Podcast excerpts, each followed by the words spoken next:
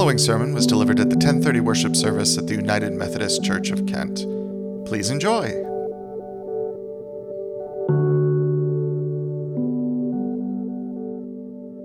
In May of this year, our United States Surgeon General, Dr. Vivek Murthy, you may know, issued an advisory on the healing effects of social connection and community.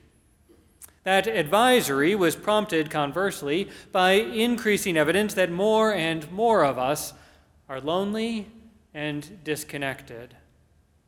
Despite the facade of community sold to us by so much social media, half of all adults in the United States, one in two, half of all adults in the United States reported experiencing loneliness before the start of the COVID 19 pandemic before so many of our in person interactions were disrupted, before that pandemic ever began, and certainly growing ever since, there has been this other pandemic of isolation and loneliness. Loneliness, Dr. Murthy wrote in the advisory, loneliness is far more than just a bad feeling. It harms both individual and societal health. It is associated with a greater risk of cardiovascular disease, dementia, stroke, depression, anxiety, and premature death.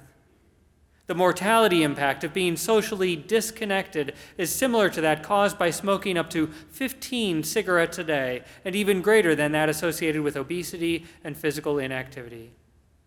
And, Dr. Murthy went on, the harmful consequences of a society that lacks social connection can be felt in our schools, workplaces, and civic organizations where performance, productivity, and engagement all are diminished. You see, what the field of medicine now is realizing increasingly is what our faith tradition always has affirmed, and that is this truth, this very simple but profound truth that we need each other. It is community that enables us to be human. It is in community that we become more fully human, only in community that we grow in the Christian life. We need each other for all sorts of psychological, physical, sociological, and spiritual reasons. We need each other. And yet, strangely, unfortunately, and tragically, we have built much of our culture as though it were otherwise. We have fragmented and divided. We have valued principles of independence, self reliance, and individual freedoms above nearly everything else. In almost all of our thinking and behaving, the individual rather than the community, the individual is our starting point. So much so, in fact, that even our understandings of church have been distorted by this. Church reduced to a place we go if we choose individually to do so rather than a fellowship or a family that we are. If that is our mindset, if our mindset is that we are fundamentally autonomous, fundamentally individuals, worlds unto ourselves, well, then today's gospel lesson probably sounds to us like nonsense. But if, on the other hand, we're willing to take a chance on the gospel and acknowledge its truth that we, in fact, need each other, that we are far more interdependent than we are independent, that we are a communion before we are ever individuals, or as we are described throughout the New Testament, that we are a body in which every part belongs to every other. Well, then, Jesus' words today reveal our way forward. Beloved community, you see, not the individual, but beloved community always is Jesus' starting point and Jesus' goal. Yes, of course, God loves us and relates to us directly and personally, but God always is calling us together. That's why Jesus begins today by addressing us as he does, as siblings, as brothers and sisters. We are family, we are connected. And that reality brings with it then a whole host of consequences that we are never truly alone that we are never truly independent, free to choose what we want without regard to the impact of our choices on the lives of others around us. That we don't always get our way. That sometimes we will disagree, sometimes we will bump into each other, even come into conflict with one another. Sometimes we will be at odds.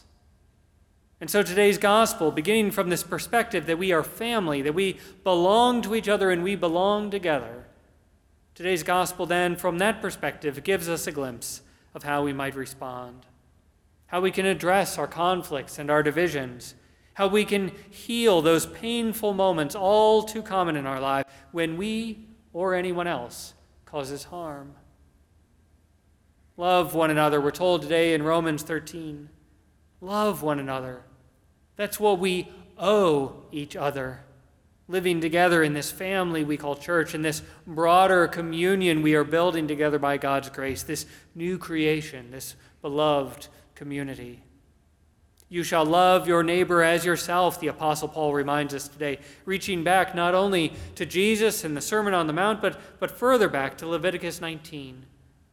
And then there's this additional little clarifier that love does no wrong to a neighbor, love does no harm. And yet, while we are, by God's grace, of course, on our way toward perfection in love, the truth is we're not there yet. We don't always love each other well. Sometimes, more often than we would like or like to admit, even more often than we realize, both knowingly and unknowingly, we do harm to each other. And not only in our personal interactions either, but there's also the harm we've embedded into our life together, the ways that we privilege as a society some folks over others.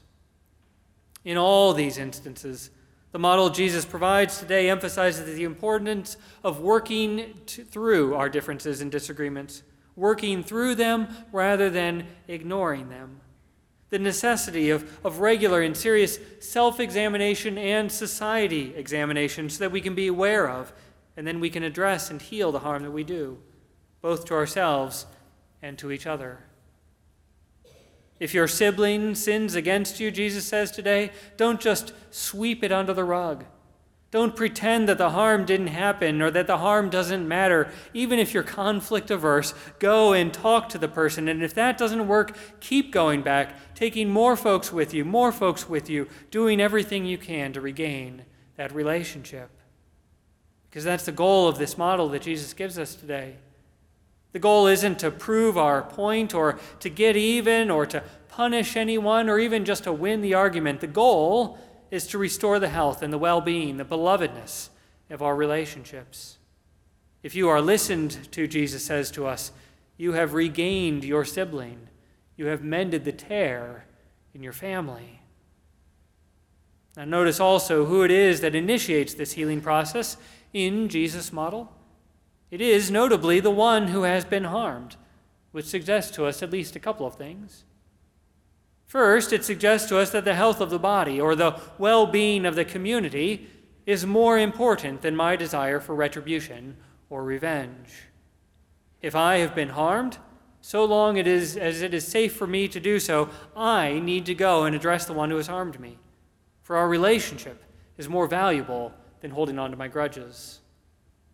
Second, it suggests that if, on the other hand, I am the one who has caused some harm, again, whether knowingly or unknowingly, whether I agree or not, then my role first is to listen humbly, not to get defensive, not to set up all sorts of walls through my excuses and explanations, not to tell you that you're being too sensitive or making something out of nothing.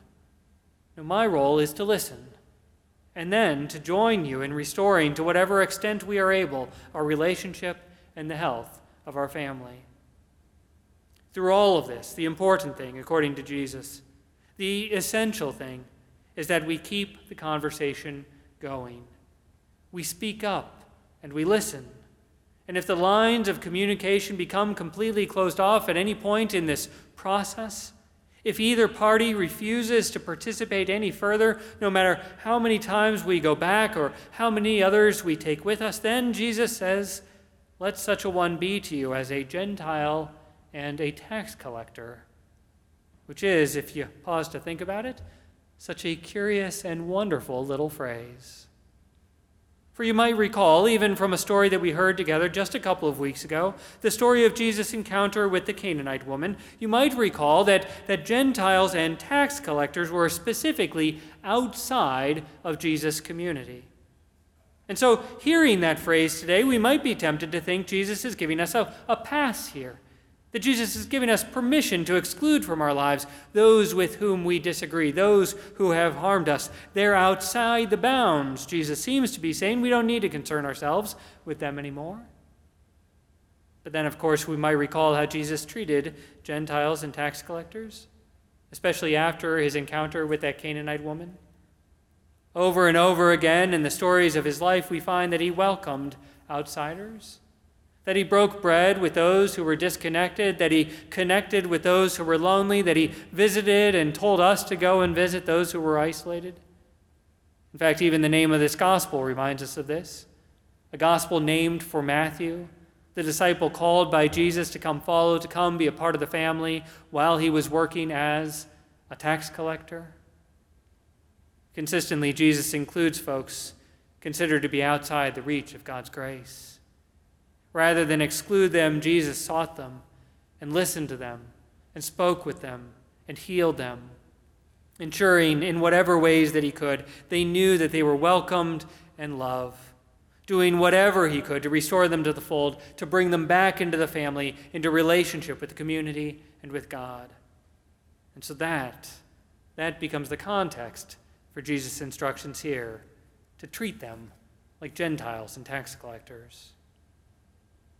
And so, if we ourselves have been harmed, we must name that harm to whatever degree possible in the presence of the one who caused that harm.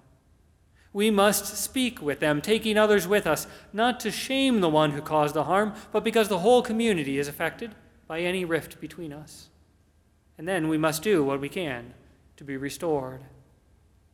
And if someone, or a whole movement of someone's, or even if the earth itself tells us about the harm that they have experienced or are experiencing, the harm we have caused or participated in, then by God's grace may we have enough courage to listen, to open ourselves, even if it's hard, even if it's uncomfortable, even if we don't agree.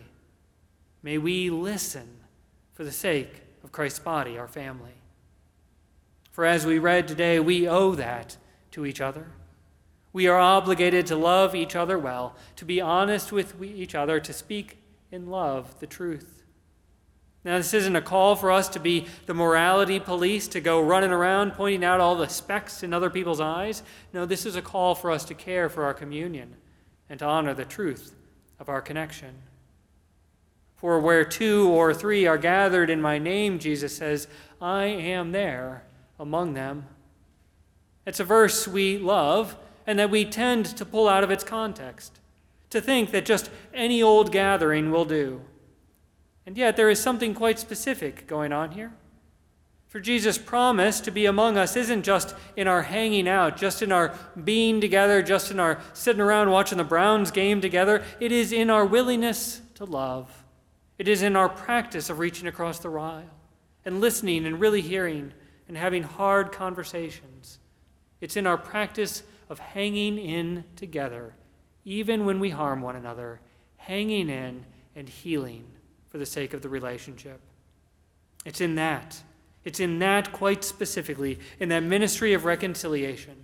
It's in that listening and speaking across our differences. It's in that that Jesus is among us. Because Jesus knows we need each other. Jesus knows we are more human together. We are disciples together and none of us can do it alone. Thanks be to God. Amen. Thank you for listening to this edition of the United Methodist Church of Kent Sermon Podcast. For more information about the church, visit www.kent.org.